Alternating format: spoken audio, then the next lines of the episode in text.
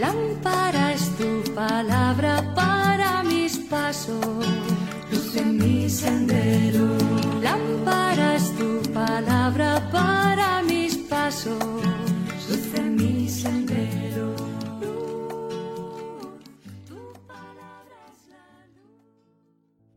Del Evangelio según San Lucas capítulo 10 versículos del 1 al 12. En aquel tiempo designó el Señor otros setenta y dos, y los mandó por delante de dos en dos, a todos los pueblos y lugares a donde pensaba ir él. Y les decía, La mies es abundante y los obreros pocos. Rueguen pues al dueño de la mies que mande obreros a su mies. Pónganse en camino, miren que les envío como corderos en medio de lobos no lleven talega, ni alforja, ni sandalias, y no se detengan a saludar a nadie por el camino. Cuando entren en una casa digan primero, pasa esta casa, y si allí hay gente de paz, descansará sobre ellos su paz. Si no, volverá a ustedes. Quédense en la misma casa, coman y beban de lo que tengan porque el obrero merece su salario. No anden cambiando de casa. Si entran en un pueblo y los reciben bien, coman lo que les pongan, curen a los enfermos que haya y digan, está cerca de ustedes el reino de Dios. Cuando entren en un pueblo y no les reciban, salgan a la plaza y digan, hasta el polvo de esta ciudad que se nos ha pegado a los pies, se lo devolvemos. De todos modos sepan que está cerca el reino de Dios. Les digo que aquel día será más llevadero para Sodoma que para aquel pueblo.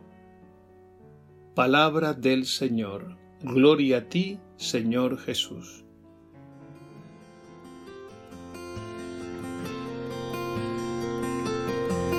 Señor, toma mi vida nueva antes de que la espera desgaste años en mí. Estoy dispuesto a lo que quieras, no importa lo que sea, tú llámame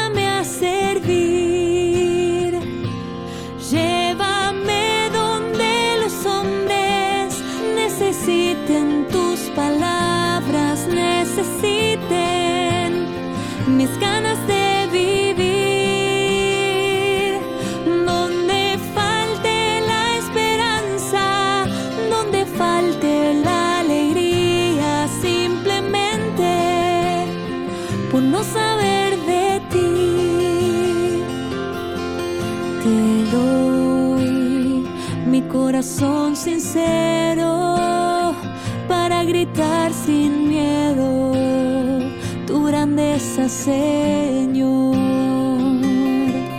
Tendré mis manos sin cansancio, tu historia entre mis labios y fuerza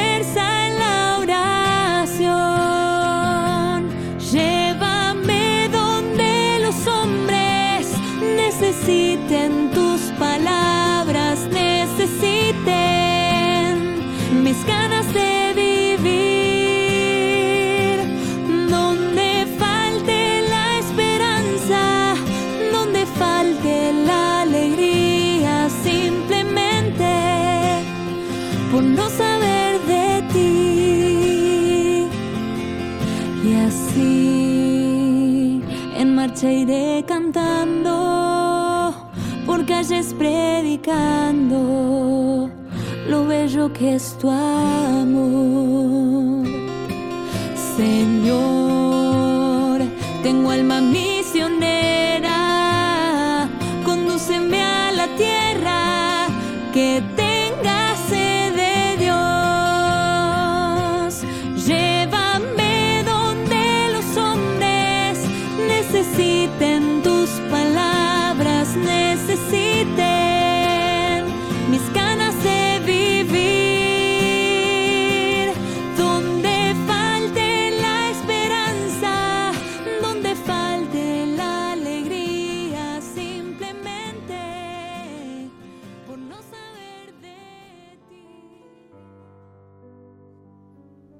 La mies es la humanidad.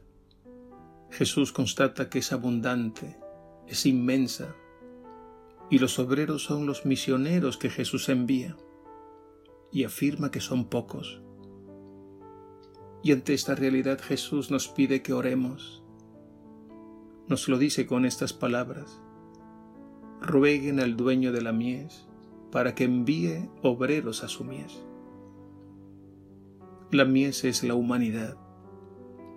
Son esos millones y millones de personas cercanas a nosotros y lejos de nosotros que necesitan un gesto o una palabra de fe, de esperanza y de amor.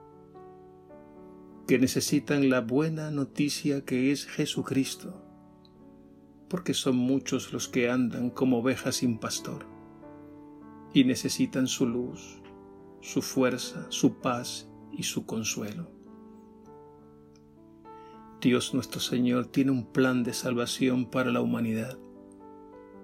Él lo ha diseñado y nos lo ha revelado poco a poco a lo largo de los siglos. Y Jesús es el misionero del Padre. Él ha venido a revelarnos y a ejecutar este plan divino de la salvación.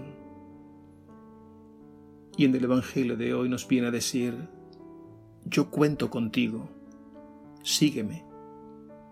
Yo te capacitaré y te enviaré con la fuerza de mi espíritu para llevar adelante esta gran obra de amor. Jesús en el Evangelio de hoy nos da una serie de instrucciones a los discípulos misioneros. Nos deja ver claramente de qué no debemos depender y de qué debemos depender. No debemos depender en primer lugar de las seguridades humanas para evitar peligros. Jesús nos advierte que nos envía como corderos en medio de lobos. Esto significa que la misión tiene sus riesgos, que experimentaremos oposición, rechazo y persecución y no solamente desde fuera, sino también desde dentro. En segundo lugar, no debemos depender de nuestros recursos materiales ni de nuestras cualidades humanas. Por eso nos dice, no lleven talega, ni alforja ni sandalias. Es decir, vayan ligeros de equipaje. Es una manera de decirnos que confiemos en Él. En tercer lugar, no debemos depender de nuestros gustos o preferencias con relación al lugar, a las personas o a las circunstancias donde nos toque realizar la misión. Por eso nos dice, quédense en la misma casa, coman y beban de lo que tengan, no anden cambiando de casa. Si dependiéramos solo de las seguridades humanas, la misión fracasaría en el acto. Por eso Jesús nos pone en guardia y nos deja saber claramente de qué no debemos depender. Ahora bien, ¿y de qué debemos depender? Sabemos que la misión necesita muchas cosas. Pues bien, debemos depender de la providencia divina porque es Él quien nos llama a la misión y es Él quien sostiene, acompaña y completa la obra que ha iniciado en nosotros. Como le dijo Abraham a su hijo Isaac, cuando el Señor le pidió algo humanamente imposible, Hijo mío, el Señor proveerá. Génesis 22.8 Debemos, por tanto, depender fundamentalmente de la providencia divina que nunca se equivoca. Y para ello debemos tener el oído siempre abierto a su palabra, porque Él nos indicará el camino a seguir y lo que debemos hacer. Y Él nos dará la fuerza de su gracia, que nos consolará en los momentos difíciles y nos animará para seguir adelante con gozo, anunciando con gestos significativos y con palabras llenas de espíritu el amor más grande, el único que es capaz de hacer de esta humanidad una humanidad nueva en Cristo Jesús.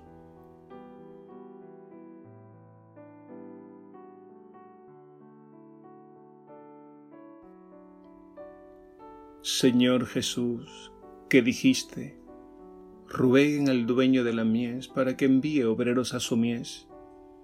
Te pedimos humildemente que te dignes enviarlos a nuestras comunidades. Infunde tu espíritu en los que vas llamando y eligiendo, y confírmalos en su vocación, para que anunciando digna y fructuosamente tu santo evangelio, sientan la alegría de ser hijos e hijas de Dios en fraternidad. Que te amen de todo corazón, de palabra y de obra, y nunca se cansen de bendecirte y darte gloria. Amén.